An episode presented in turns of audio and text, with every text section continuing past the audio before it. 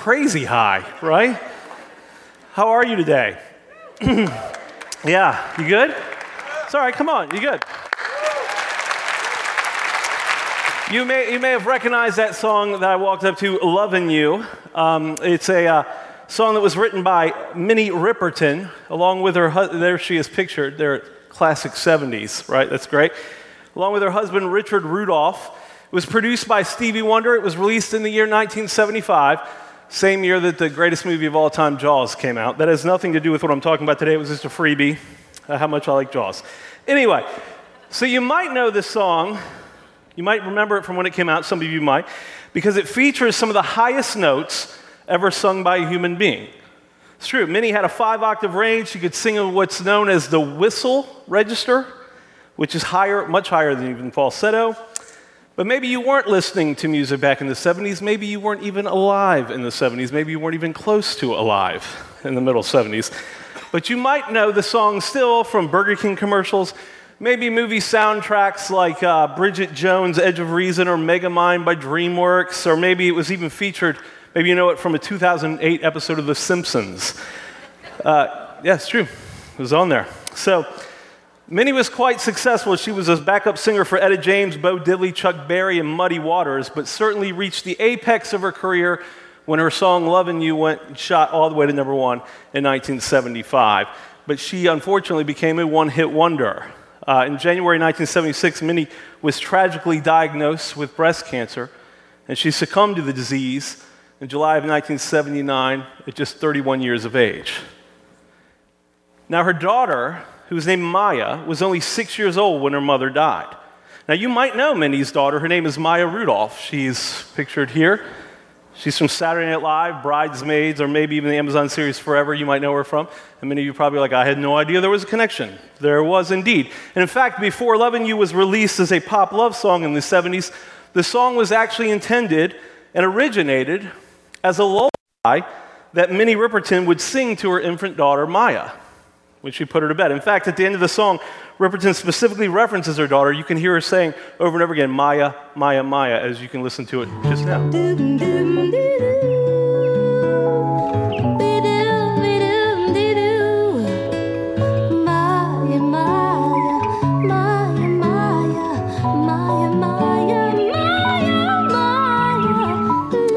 Yeah, I don't know about you. I always thought she was just saying my oh my, but apparently, yeah.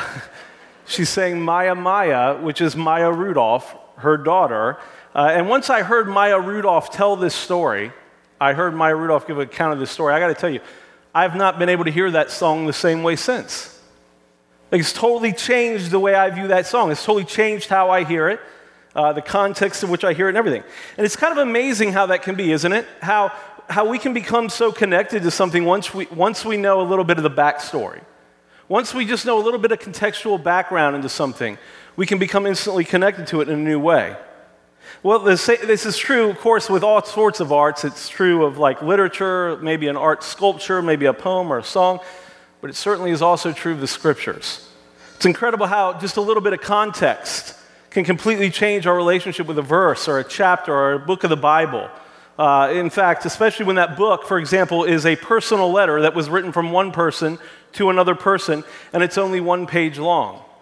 And so it's only fitting on this day as we wrap up our One Hit Wonder series, where we're examining how one page of Scripture can certainly change your life. I want to share such a letter with you, a one page of Scripture that's indeed a life changer. And I'm going to read the book in its entirety right now, very quickly to you. It's 25 verses. Here we go. Are you ready? Paul, who's the author of the book, a prisoner of Christ Jesus, and Timothy, our brother, to Philemon, our dear friend and fellow worker, to Apphia, our sister, to Archippus, and fe- our fellow soldier, and to the church that meets in your home. Grace to you and peace from God our Father and the Lord Jesus Christ. I always thank my God as I remember you in my prayers, because I hear about your faith in the Lord Jesus and your love for all the saints, which are God's holy people. I pray that you may be active in sharing your faith so that you will have a full understanding of every good thing we have in Christ.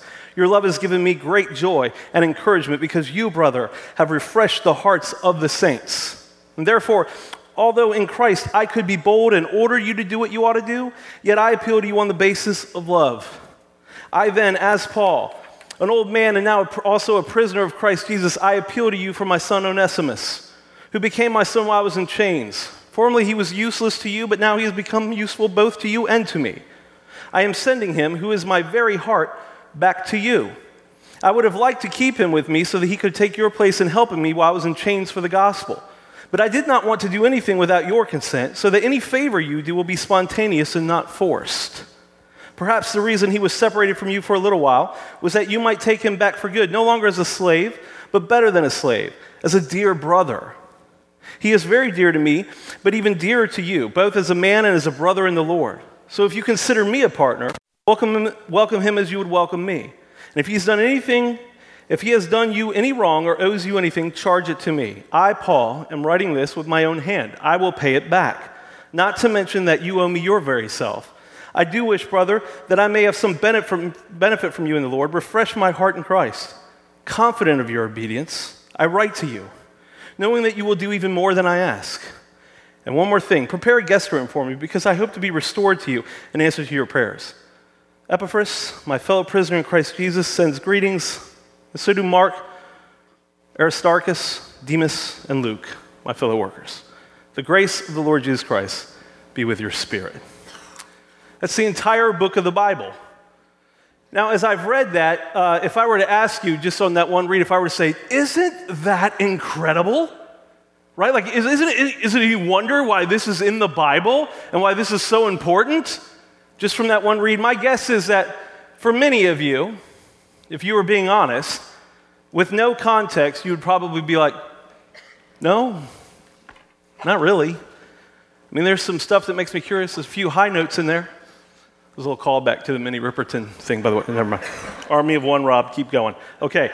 So, so maybe you didn't have your breath taken away by this letter. You know, maybe this was the first time you've even come across it. Or, or maybe for some of you, you probably the first time you realize there's a book called Philemon that's even included in the Bible. I get it. Philemon doesn't get a lot of airplay in our culture.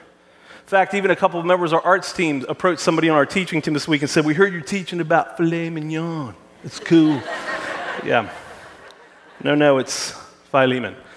I'm glad that joke landed. It was Kenny Green's joke. If it didn't land, I was going to blame him, but I should credit him as well. He's our campus pastor at Central. So, anyway, let's get better acquainted with this letter today, shall we? Let's get a little backdrop, a little context, a little backstory. It's written by a first century church planter named Paul, who many know as the Apostle Paul, who once, by the way, had followers of Jesus persecuted and killed for breaking the religious law or the Roman law. He uses the excuse to persecute and kill Christians. Now he's a follower of Jesus himself. He travels the entire Roman Empire telling everyone about Jesus. I mean, you can't shut him up about it. And people cry, right? I mean, they, they, they threaten him, they persecute him, they threaten to kill him, they imprison him. He will not be silenced. And so now Paul, this very Paul, writes this letter to a guy named Philemon about a guy named Onesimus. So, a little context Philemon. Well, he's a wealthy landowner from a small town of Colossae. Now, sometime in some place in history, he meets Paul. Though we're not entirely sure where, Philemon probably met Paul when Paul was ministering at Ephesus for three years, when he spent three years there, which is 140 miles away from Colossae. Here's what happens, though, as discussed. Paul immediately tells Philemon the good news about Jesus, and Philemon responds and gives his life to Jesus and becomes a follower of Jesus himself. And Philemon was so excited about his newfound faith that when he returned to Colossae, he immediately started a new church meeting in his own home. He started his own house church, right? So we can reasonably assume, by the way, that Philemon had some wealth, some, some high level wealth. One, he had a home large enough to house a pretty prominent church in Colossae, a pretty prominent house church. And again, as we discussed a couple weeks ago, churches met exclusively in homes till the fourth century. But also, Philemon was a Roman patriarch who had many slaves. Now, here's the thing slavery was rampant in the first century. And this letter would become, it would become a, tip, a ticking time bomb that was written by Paul. It would eventually go off and lead followers of Jesus to become advocates for abolishing slavery of all kinds for many generations. But there's something you should know about the slavery that's mentioned in the New Testament. It's not exactly the same as the African slave trade that so deeply affected our country families separated and kidnapped, taken hostage, put on a boat, sent across an ocean where they knew no one, and brutally, brutally, brutally mistreated. In our culture, it's hard not to think of that when you hear the word slave. But you should know much of the Roman Empire was enslaved as what's called bond servants. And in those days, while it wasn't race driven specifically, it should also be noted that racism and classism certainly existed in these days, rampant levels. And here's what we find we find Paul advocating for a subversive undoing of an institution widely accepted and never really questioned in its cultural context. It should also be noted that as a result of this letter, many church leaders advocated for the end of the slave trade that so tragically consumed much of the Western world and really uh, troubled our nation in its origin state. In fact, William Wilberforce of England became a, a follower of Jesus and immediately became anti slavery. And after becoming a follower of Jesus, he was sent a letter from John Wesley a pastor friend in the year 1791, and it read this way Unless God has raised you up for this very thing, opposing slavery, you will be worn out by the opposition of men and devils, because it is prolifically evil. But God, if God be for you, who can be against you? Are all of them together stronger than God? Oh, be not weary of well doing. Go on in the name of God and in the power of his might, till even American slavery, the vilest that ever saw the sun, shall vanish away before it. Just to be clear, anyone who uses or has used the Bible to promote racism or slavery, which many have done, they have manipulated the true meaning of the scriptures for their own evil intentions. Can I get an amen? Yeah. Yeah. They've not actually looked at the words that are written, the context with which these words are written, the context of which these words are out. It should also be noted that to this very day, sometimes we think of slavery as something behind us. It's very much not that. It should be noted that many church leaders and Christians continue to this very day to fight the horrific realities of current and modern slavery, perhaps better known to you as human trafficking. It's a despicable and ugly reality in the modern age. We have people on the front lines of it right here at Gateway that are fighting against it, I should say. That's one of the reasons that this letter is so powerful that in a cultural context where slavery is just rampant, it's commonplace and, and hardly questioned at all, Paul advocates for freedom on another level entirely. And so, again, back to Philemon, this wealthy landowner who had many people, family and bond servants alike, living in his home. And one of those was a guy named Onesimus. So, a little bit about Onesimus. Who's Onesimus? He's, a, he's working as a slave, a bond servant in Philemon's home.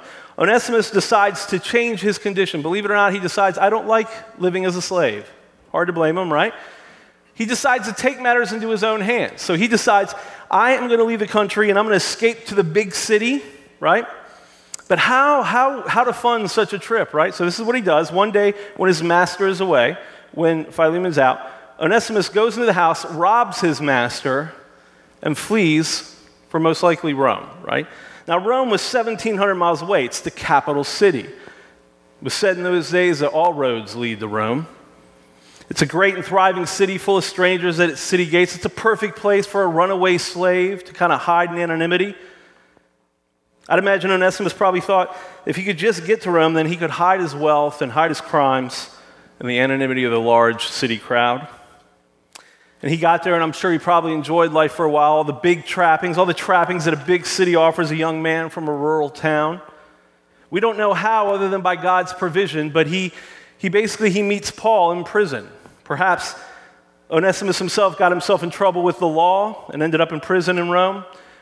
He just sought out Paul for help, hearing that he's a person that is very helpful to others. But he meets Paul in a Roman prison, and if you've you know, heard anything I've said about Paul so far, if you know anything about Paul or read the New Testament letters for yourself, then you probably know what happens when Paul meets Onesimus. Paul tells Onesimus the amazing message of Jesus, and Onesimus responds, and he becomes a follower of Jesus. And from that moment on, Onesimus' life is forever changed. And that's one of the most amazing things about what is called the gospel the good news of Jesus, the message of Jesus, is that it appeals to all kinds of people from all kinds of backgrounds. Like, for example, the same message that appealed to Philemon, the slave owner, appealed to Onesimus, the slave. The same message that appeals to a scholar, you know, at a, at a, at a prominent first university also appeals to a farmer struggling in the third world country. The same message that appeals to a woman who drowns her sorrows in West Texas, you know, in a bottle, a fifth of Jack Daniels in the corner of her living room, also appeals to the woman who's slinging drinks at the hottest nightclub in Los Angeles. It's the same thing. It appeals to the same wide spectrum of people because inside of every human being there is this hole. And it's only filled with that type of sacrificial love that Jesus gave humanity. It's only filled by Jesus himself, the love of Christ. Underneath the skin where we all have secrets and we all, you know, that we haven't told another person, maybe under the skin where we deal with the brokenness of our lives and the brokenness of this world that we find ourselves living in. There's, there's where the gospel, the good news, the, good me- the message of Jesus does its best work, and that's where it starts to work in Onesimus. See, Onesimus had gone to Rome with all, Rome with all his problems and his secrets in tow, and, he, and quickly his problems began to grow. But after being transformed by the message of Jesus, he gets to become a part of an incredible solution. He begins to care for Paul in prison. In turn, Paul begins to mentor Onesimus, and he strengthens Onesimus' faith as a new disciple of Jesus.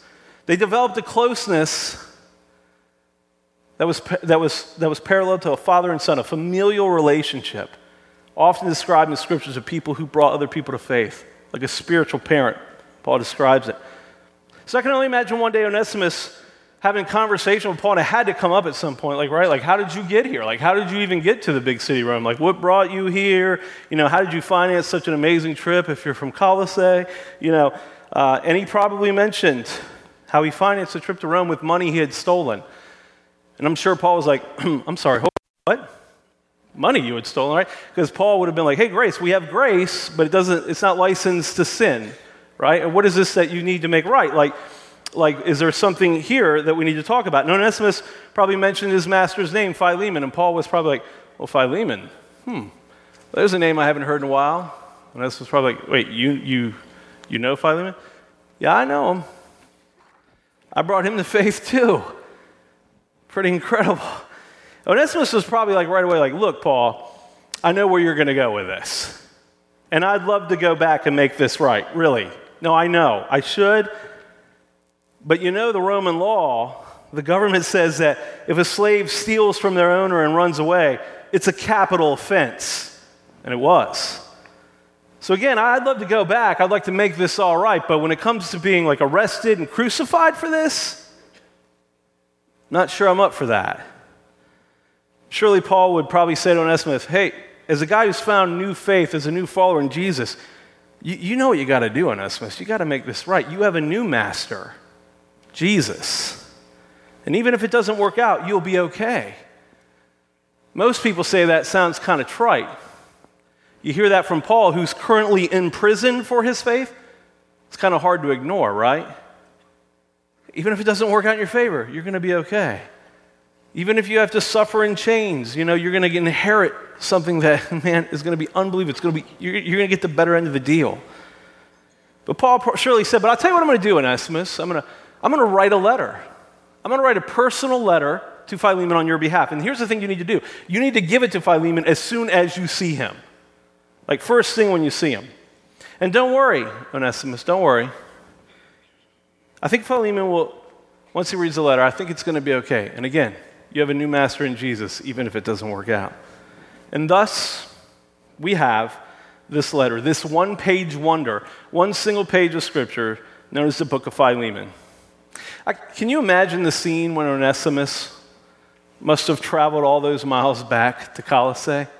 And maybe he's on like a long, dusty road coming up to the house. You can see Philemon's house in the distance, and maybe he's approaching, and Philemon's maybe sitting on the porch with a pipe and tea, whatever they did. You know, I don't, I don't know, maybe. I don't know.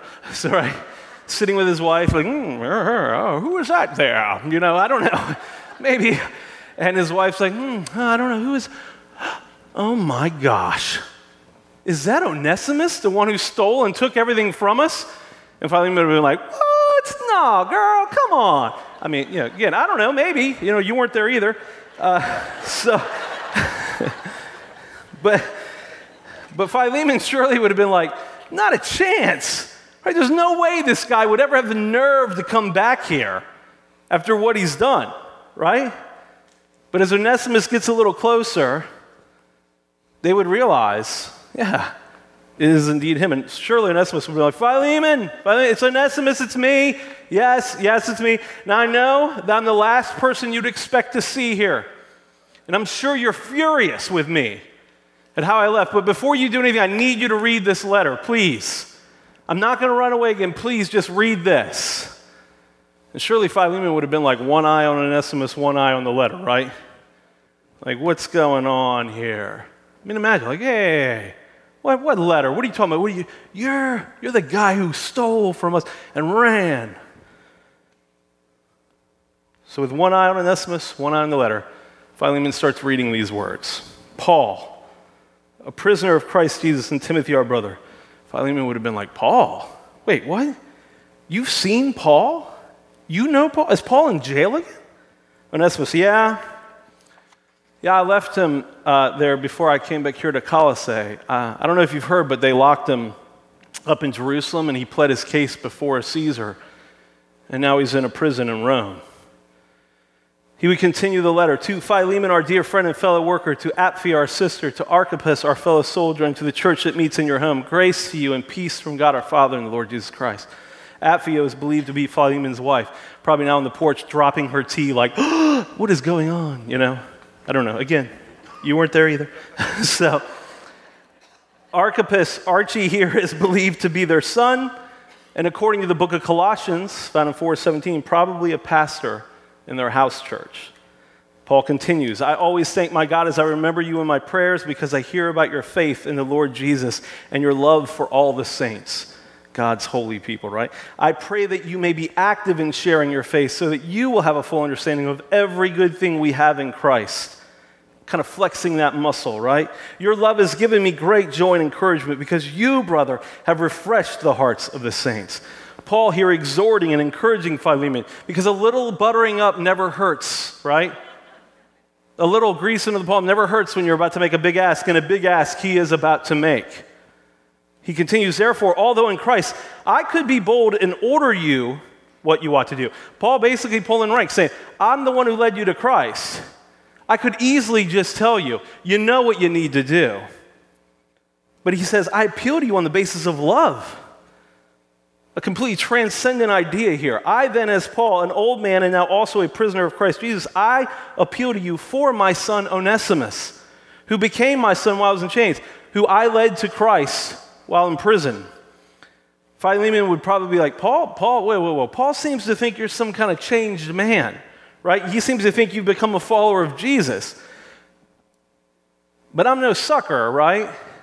He's probably thinking, like, I'm going to make sure Paul knows what you did to me before, before, I, uh, before I you know, make any grand choices here. Paul continues Formerly he was useless to you, but now he's become useful both to you and to me. This is a really clever play on words by Paul. The name Onesimus means beneficial or useful. Paul is literally saying, the guy, this guy you knew before, he didn't live up to his name. But the guy standing in front of you now, He's an entirely different person. He's a new creation. I want to take a time out here just real quick and talk to you about something about 10 years ago. Uh, a buddy of mine and I, a buddy of mine named Vince Antonucci and I, we planted a church together in Las Vegas called Verve. Uh, many of you know Vince. He's come here a couple of times. Uh, Gateway was a partner church of ours and donated financially to, to, to Verve starting, and I want to say thank you very much for that because I really enjoyed eating while I was in Vegas, and so did my family. Um, and so we were, we were ministering to people in Las Vegas, and but the first year we were there, we were what's called a core team building phase, and we were really meeting people. I mean, very, very far from God. We were meeting people and we were introducing them. We were talking about Jesus to them and the message of Jesus, and a lot of them began to respond. And in one case in particular, this happened in many cases, but there's one case in particular of a young woman who had been in Vegas for several years. She had been a stripper for the last several years and was doing quite well financially she comes to Jesus. She comes to Jesus. She, she surrenders her life to Jesus. And we begin to mentor her in the faith. And, and as, at some point, she comes and she says, I feel like there are things that I've done previously that I need to make right. You see, I, I ran. You know, I have children.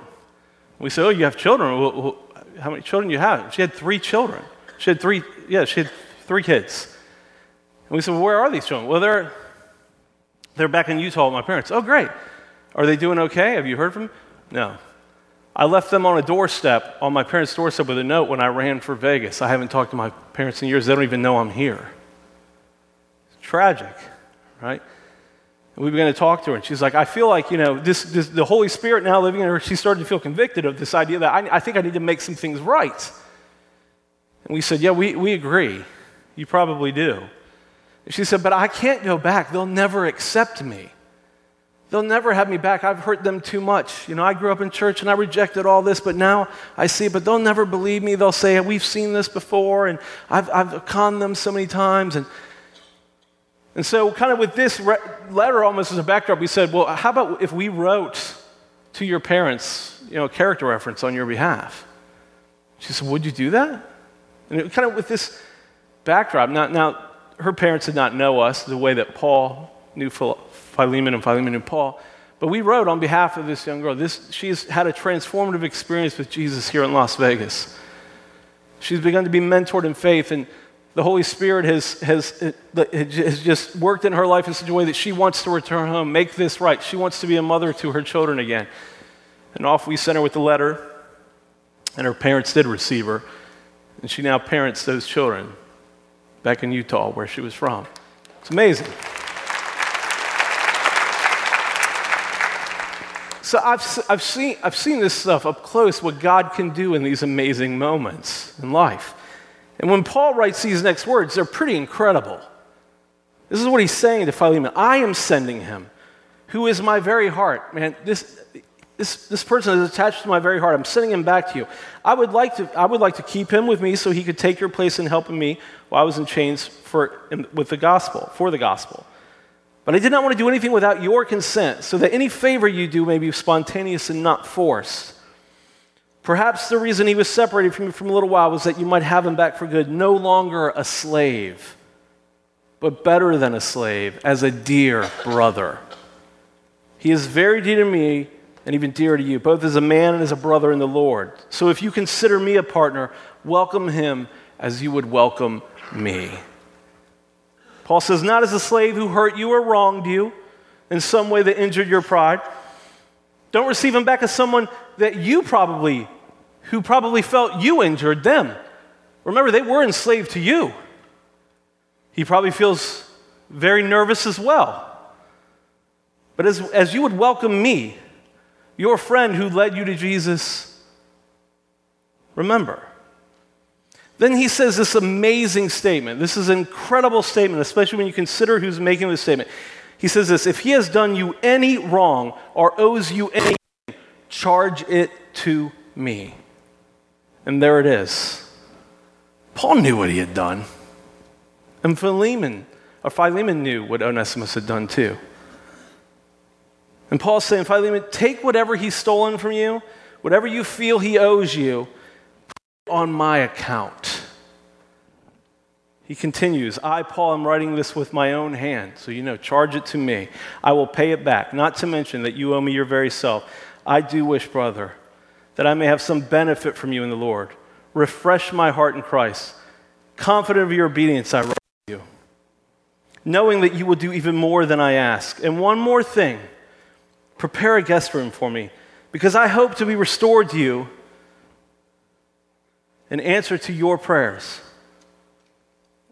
Epaphras, my fellow prisoner in Christ Jesus, sends you his greetings. So do Mark, Aristarchus, Demas, and Luke, my fellow workers. The grace, Lord Christ, Jesus Christ, be with your spirit. Paul is saying, whatever he's done wrong, whatever debt he's owed you as his master, charge it to me and I'll pay it. And, and you see the power of this, of this explosive message from Paul to Philemon. Paul is literally illustrating the gospel. Because Paul is saying, Paul's saying, I will take on the debt of Onesimus. The, the, the, the, debt that Onesimus cannot pay, I will take it on. Because remember, Philemon, that's what Jesus did for me. That's what Jesus did for you. And that's what Jesus did for Onesimus. He took on a debt that we couldn't pay. And in response to that kind of thing, like I, I, I, I was relieved of debt I could not pay, I want to be the type of person who will relieve debts that cannot be paid on behalf of others I have no business with. It's not my problem, most people would say. He's taken on the debt of sin Jesus had. He's reminding him, and he's paid it for all those who say yes to him. He's done this for all of humanity. You see, you and I, right today, here today, we owe a debt to God, to His holiness. a debt we can't pay. But on the cross, Jesus paid what we could not. When we say yes, we're set free. We are no longer slaves. We're no longer slaves to sin, to circumstances, to our past. We're not slaves to fear or anything else, even if it doesn't work out. Ultimately, it's going to be okay. And just as Philemon is to look upon Onesimus as if he were Paul, we're reminded that when God the Father looks at us, what he sees is Christ. He doesn't see us for our failures. What he does is he sees his son. Because anyone who says yes to Jesus and puts their trust and confidence in him, you're forgiven. And I mean fully, finally, freely forgiven. And you're accepted in God's beloved family. And all that God the Father will do for his own son, he'll do for you. He'll give you his inheritance. So, this letter to Philemon is a powerful, explosive message that reminds us, and I hope you will never hear it the same way again. It reminds us we're not defined by our socioeconomics or where culture would place us in a hierarchy. We aren't defined by the worst decisions that we make or have ever made. We're defined solely by who we are in Christ and the becoming of who He's created us to be. This book of the Bible called Philemon it ends in a cliffhanger. You should know that. Because we're never actually biblically told what happens. We're never told what happened after Philemon read these words. We don't actually know. Did he receive Onesimus back? Did he reject him? Did he have him? We're never told. We're led, we're led, we can piece them together and some well placed theories, but we're never actually told what happened. And some might be like, ah, oh, that's maddening. What happened? Like, what happened to Onesimus? What happened with Philemon? Yeah, but I think the better question is what happens now? I mean, the much more intriguing question to me is what happens to you when you know that this is possible? Because think about this. I, I want you to really consider when you learn and are reminded that Paul, a one time lover of the law, a one time who became a, you know, this one who became, uh, before becoming a follower of Jesus, he persecutes and kills those who follow and who break any law, any religious law, or any Roman law.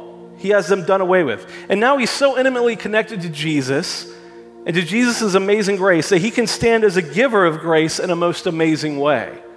He can literally live the gospel. He now stands in the gap on behalf of Christians when they overtly have broken laws that could have them killed. He stands in the gap for them, modeling the gospel and its promotion rather than trying to snuff it out. And I think that's the very type of life change we're all longing for, right? Talk about a 180. It's incredible. So, what do you do with that? As we wrap this series up, what do you do with this one page of scripture that's explosively powerful? It brings all kinds of new potential realities to life. Maybe today's the first time you accept it. Maybe it's the first time you accept the grace of Jesus in your own life. Or maybe you just recognize that you've received this grace and you need to be a better extender of it. I don't know. Because many of you have been delivered. Now you can deliver on behalf of others.